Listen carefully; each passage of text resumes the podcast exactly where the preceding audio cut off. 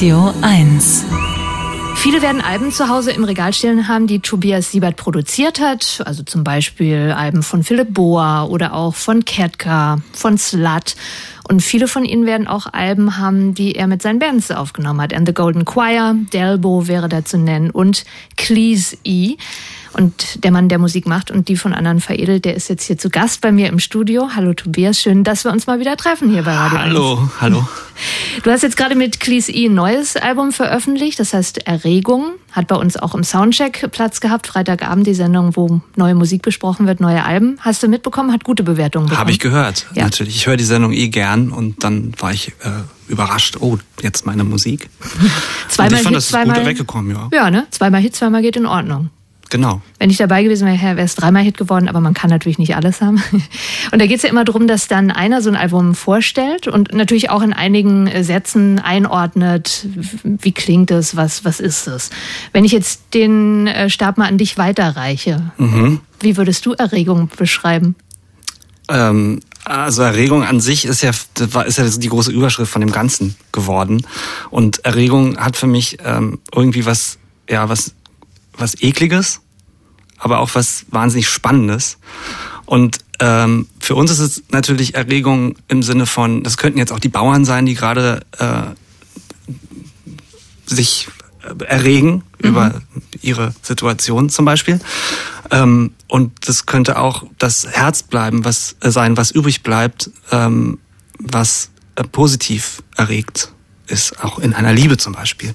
Und diese, diese, ähm, dieses, diese beiden Pole finde ich so spannend, äh, dass es beschreibt einfach so toll unser Album.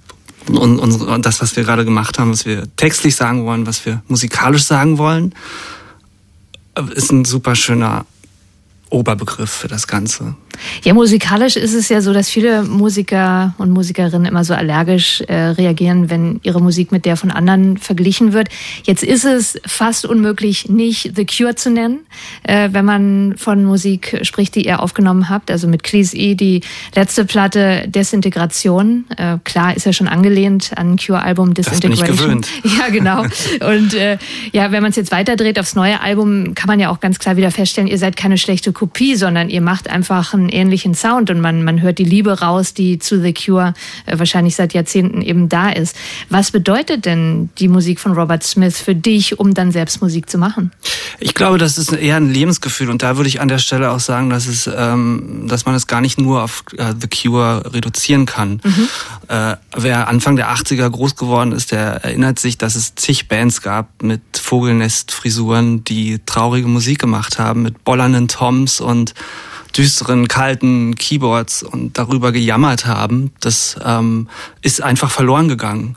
Ich finde auch, äh, wenn ich früher mit der S-Bahn, was ja ein Thema auch eines unserer Lieder ist, da geht's ja um die S-Bahn, wie sie früher einmal war, ähm, da saßen immer ein paar Gruftis mit dabei und ähm, spätestens auf dem Alexanderplatz am, an, dem, an dem Brunnen äh, gab es mehrere düstere Gestalten und die Punks saßen dabei und selbst in unserer Schule gab es fünf, sechs Leute, die sich äh, dunkel angezogen haben, mir inklusive.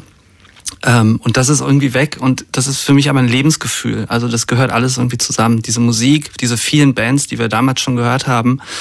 Und äh, wenn wir den Sound jetzt, wenn wir den Flanger und den Chorus anschalten und diesen Sound spielen, dann kommen wir gefühlt zurück in diese, in, diese Vergangenheit. Und das fühlt sich, ich wollte das nie verlieren, dieses Lebensgefühl. Und das kann, kann ich damit äh, quasi äh, äh, ja so Hervorrufen auch behalten oder behalten. und genau Mhm. äh, festigen auch immer wieder und ähm, ja, das ist, glaube ich, so der Hauptpunkt, warum wir auch diesen Sound spielen. Also und der passt einfach, also diese Schleife zurück ist ja auf der einen Ebene äh, diese diese ich ich Achse und auf der politischen Ebene zum Beispiel ähm, kommen wir auch gerade, also Kalter Krieg beendet, Westen offen, zack. Und jetzt kommen wir wieder zurück äh, in diese Situation, dass ähm, aufgerüstet wird, dass ein neuer kalter Krieg quasi beginnt. Also auch da gibt es Zeitsprünge zurück und die beleuchten, die möchte ich beleuchten in diesem ganzen Ding. Und das ist dann quasi diese Figur, wie ich da mich inszeniere oder wie die, die, Band, die Band sich auch inszeniert, ähm, äh, spielt da einfach eine große Rolle, um das zu verdeutlichen, dass wir zurückspringen, dass wir da schon mal waren und dann ist dieses Lebensgefühl noch so das Zucker und Salz obendrauf. Wir machen jetzt mal ein bisschen Zucker und Salz drauf hier in der Mittagszeit bei, bei Radio 1. Wir hören zwei Songs, zwei neue von Cleese E. Der erste, den äh, Sie jetzt hier hören, ist Mr. Dead and Mrs. Free. Und da kommen wir dann auch wieder zurück äh, zu Berlin.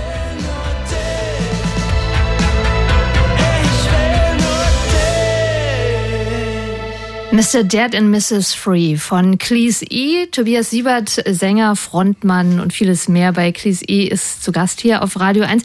Ich habe jetzt gerade, obwohl wir uns ja lange Zeit unterhalten haben, während das Lied lief, am Ende noch mal ein bisschen Gänsehaut bekommen. Ich bin ja nicht wie du sehr viel in Berlin gewesen, als ich jung oder Teenager gewesen bin. Du, du schon. Und trotzdem holst du durch deine Songtexte mich in eine Zeit zurück in Berlin, die ich eben nur vom Hörensagen oder von Bildern kenne. Bei dem Song allerdings dachte dachte ich, naja gut, da habe ich dann schon noch eine gewisse Erinnerung, auch durch Radio 1 äh, dran, Mr. Dad and Mrs. Free. Vielleicht kannst du uns mal so ein bisschen was zu deiner Geschichte dazu erzählen. Der Schallplattenladen. Richtig, ja. Der leider 2018 geschlossen hat.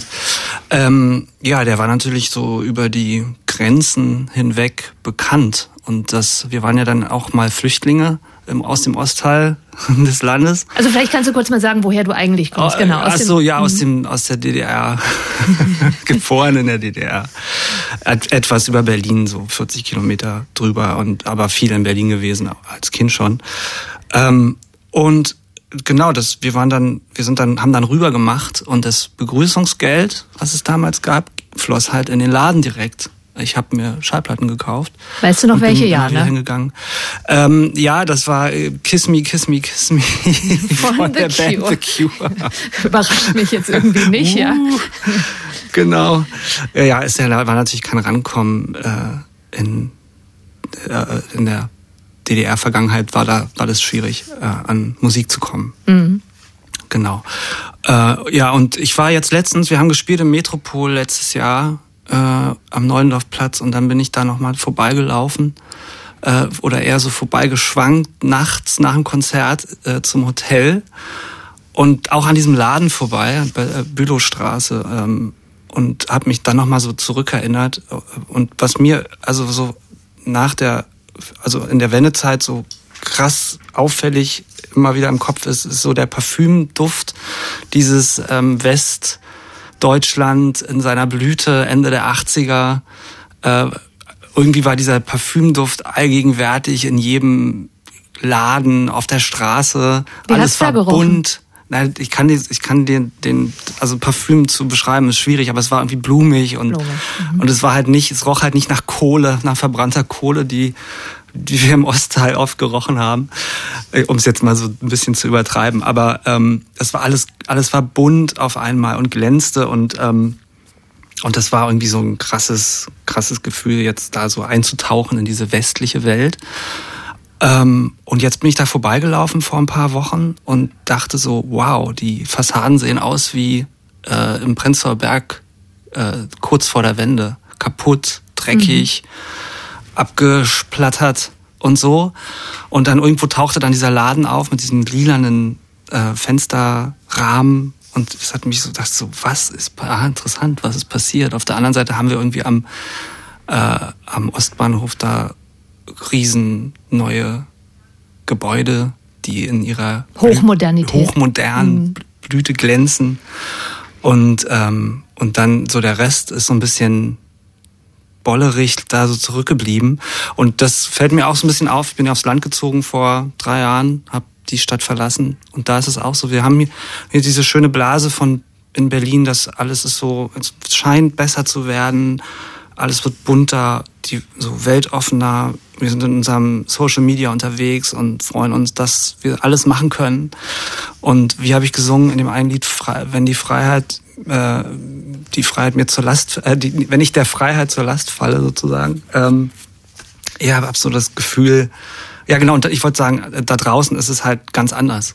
Mhm. Also da sind ganz andere Probleme am, am Start und ähm, wenn man die Blase verlässt. Wenn man die Blase verlässt. Wenn man also den Filter man den verlässt, ja. Filter verlässt, wenn man die Stadtmitte verlässt, ähm, dann merkt man das. Und äh, ja, das ist interessant, in welcher Zeit wir da angekommen sind. Und irgendwie beleuchtet das eben äh, dieses Lied. Also es zeigt früher, es zeigt heute. Es soll so ein bisschen so den Twist deutlich machen. Also ich finde ja sehr, sehr spannend, dass du eben weg bist aus Berlin. Eben gerade diese, ein, das vermeintlich einfache Leben ja in der Blase, ne? wenn man sich immer mit Leuten trifft, die man kennt, mhm. deren ja, Gewohnheiten man kennt, deren politische Denke und so weiter, äh, nach Mecklenburg-Vorpommern auf einen Hof. Und da hast du jetzt auch dein Studio in jahrelanger Kleinstarbeit äh, neu zusammengestellt, richtig? Das habe ich. Mhm.